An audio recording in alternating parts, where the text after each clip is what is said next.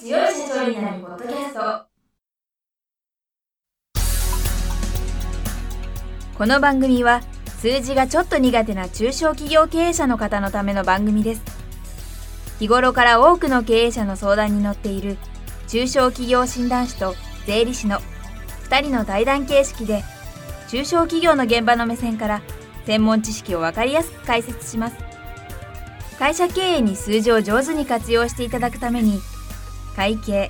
税金融資などをテーマにお伝えしていきます。こんにちは。中小企業診断士の六角です。いつも数字に強い社長になるポッドキャストをお聞きいただきありがとうございます。今回は中小企業診断士の神谷俊彦先生をゲストにお招きしまして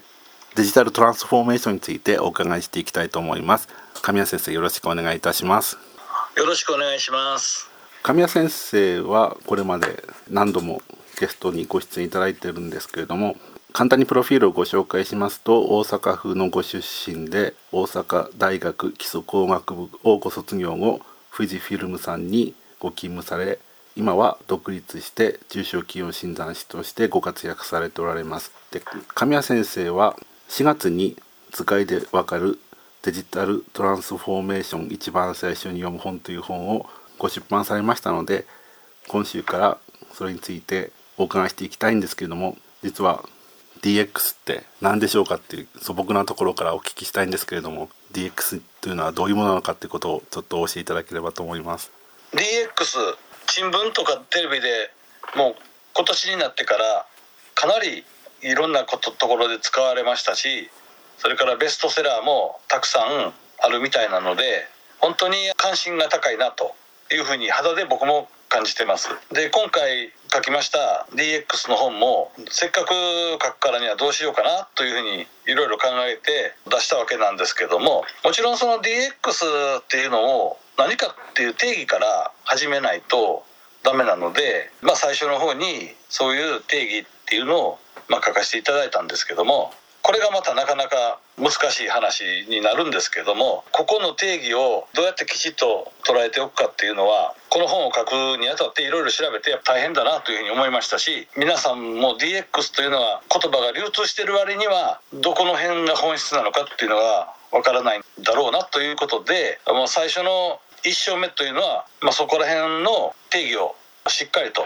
伝えるというのに結構文字数を使ってしまいました。DX っていうのはデジタルトランスフォーメーションですよというふうに言われているのは少し関心のある方なら当然ご存知ですけども DX をデジタルトランスフォーメーションというのはそれは何なのとデジタルトランスフォーメーションなら DT じゃないのというふうに言われるわけですけどそれを DX とあのデジタルトランスフォーメーションっていうのは DX ですよと言ってるんですけど英語の慣習的な話でトランスフォーメーションというのを X クロスで表現することが結構当たり前なのでトランスフォーメーションという言葉が来た時にデジタルトランスフォーメーションで DX となったというのがまずは基本的な話なんですけどもそこから始まってじゃあデジタルトランスフォーメーションって何なんだとまあ、いわゆる DX っては何なんだということになるわけですけどもこれがまた今日はこの辺の話からも後でいろいろとお話をしたいんですけどもポイントはいくつかありまして要するに IT 化っていうのと DX というのは何が違うのかというあたりが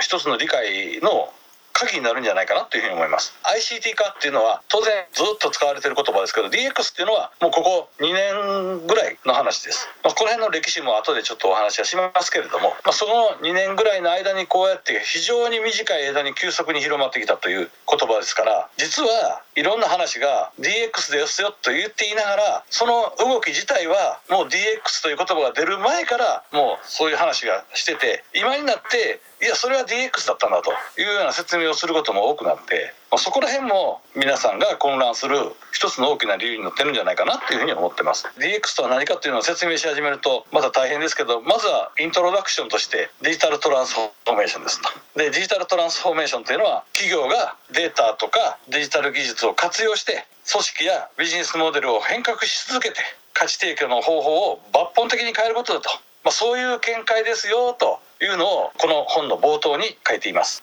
ところがよく考えてみるとそれって今までもそうじゃん。え企業のデジタル技術活用して企業変革するなんて別に今までもそう言ってるんだけどどこが DX と違うのという疑問に当然突き当たるわけで、まあ、そこら辺の話が今回六角さんと一緒にやっていく中でいろんなお話をしながら明らかにしていきたいなというテーマになった。というふうに思ってます。ありがとうございます。それで確かに今までの情報技術とデジタルトランスフォーメーションの違いってなかなか難しいんですけども神谷先生の本ですと DX 時代に進化するまでの年表っていうのが書いてあるのでそれを見ると分かりやすいのかなと思うんですけど1970年代以前が大型計算機1970年代がマイコンミニコン1980年代が PC というビキタス。1990年代がインターネット普及。2000年代がクライアントサーバーモバイル端末の浸透。2010年代がクラウドの時代と IoT の時代。そして2020年が DX の時代。ということででもう一つ DX を分かりやすくするポイントとして MIS と SIS があるんですけれども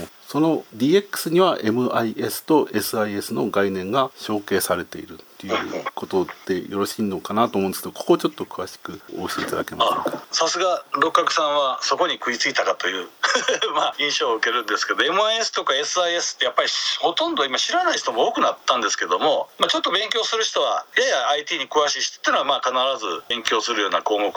になると思いますけど特に経営と情報を結びつくというのは本当にそういう一番長期な MIS マネジメントインフォメーションシステムあるいは SIS strategic、まあ、戦略的な情報活用というような時代がすごく流行った言葉があってじゃあその言葉はだんだん消えてはいったんだけれどもじゃあその動きがなくなったかというとそうじゃなくてもどんどんどんどんその時代から進化していってるんでやっぱり経営と情報を結びつけたいっていうのはやっぱりコンピューター始まる前から本当にありましたよと。でそれ抜きで DX を語ることはできませんよということも一つ言いたかったんですね。でもその中でも特にこの経営と情報を意識した時代っていうのが MIS とか SIS の時代ででその時には実はまだパソコンすらそんなに普及していなかった。発明されたか発明されてないかの頃でネットワークも発表されたか発表されてないかの頃なんですね。でその時にも早くも情報を使って経営を良くしていこうという動きがもう概念はあってでその概念を実は実現するために技術がどんどんどんどん追いついてきたというふうに、まあ、考えてもいいぐらいのところです。だから経営と情報を結びつくというのは今はいろんな形で具現化はしてますけれどもこの通信もなくそれからパソコンもなかった時代に経営と情報を結びつけようっていう動きをすでにしている。でしかもその根幹的に考えてることっていうのは決して今考えてることとそんなにかけ離れたわけでもないっていう事実というのを考えると、まあ、すごく DX というのが古くからある話なんだなという理解をまずはしていただければいいんじゃないかなと思います。要するにその時代のことと今とある意味変わってない全然変わらないっていう部分があるよっていうことを僕としてはまず言いたかったっていうのが一つの本のテーマです。ありがとうございます。ちょっとですね、うん、DX の概念がすごく大きすぎるんでなかなか短時間ではご理解していただくのは難しいとは思うんですけど神谷先生のおっしゃった情報技術を経営に生かすっていう概念が DX のまあ基礎になってるっていうのは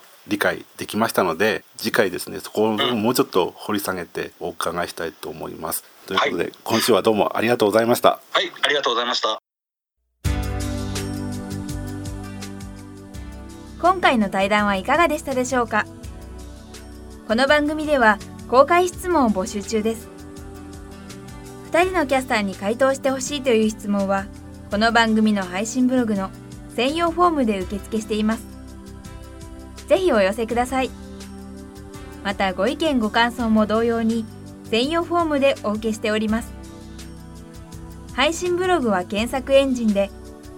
数字に強い社長と検索し最初に出てくるブログです。それでは次回もどうぞお楽しみに。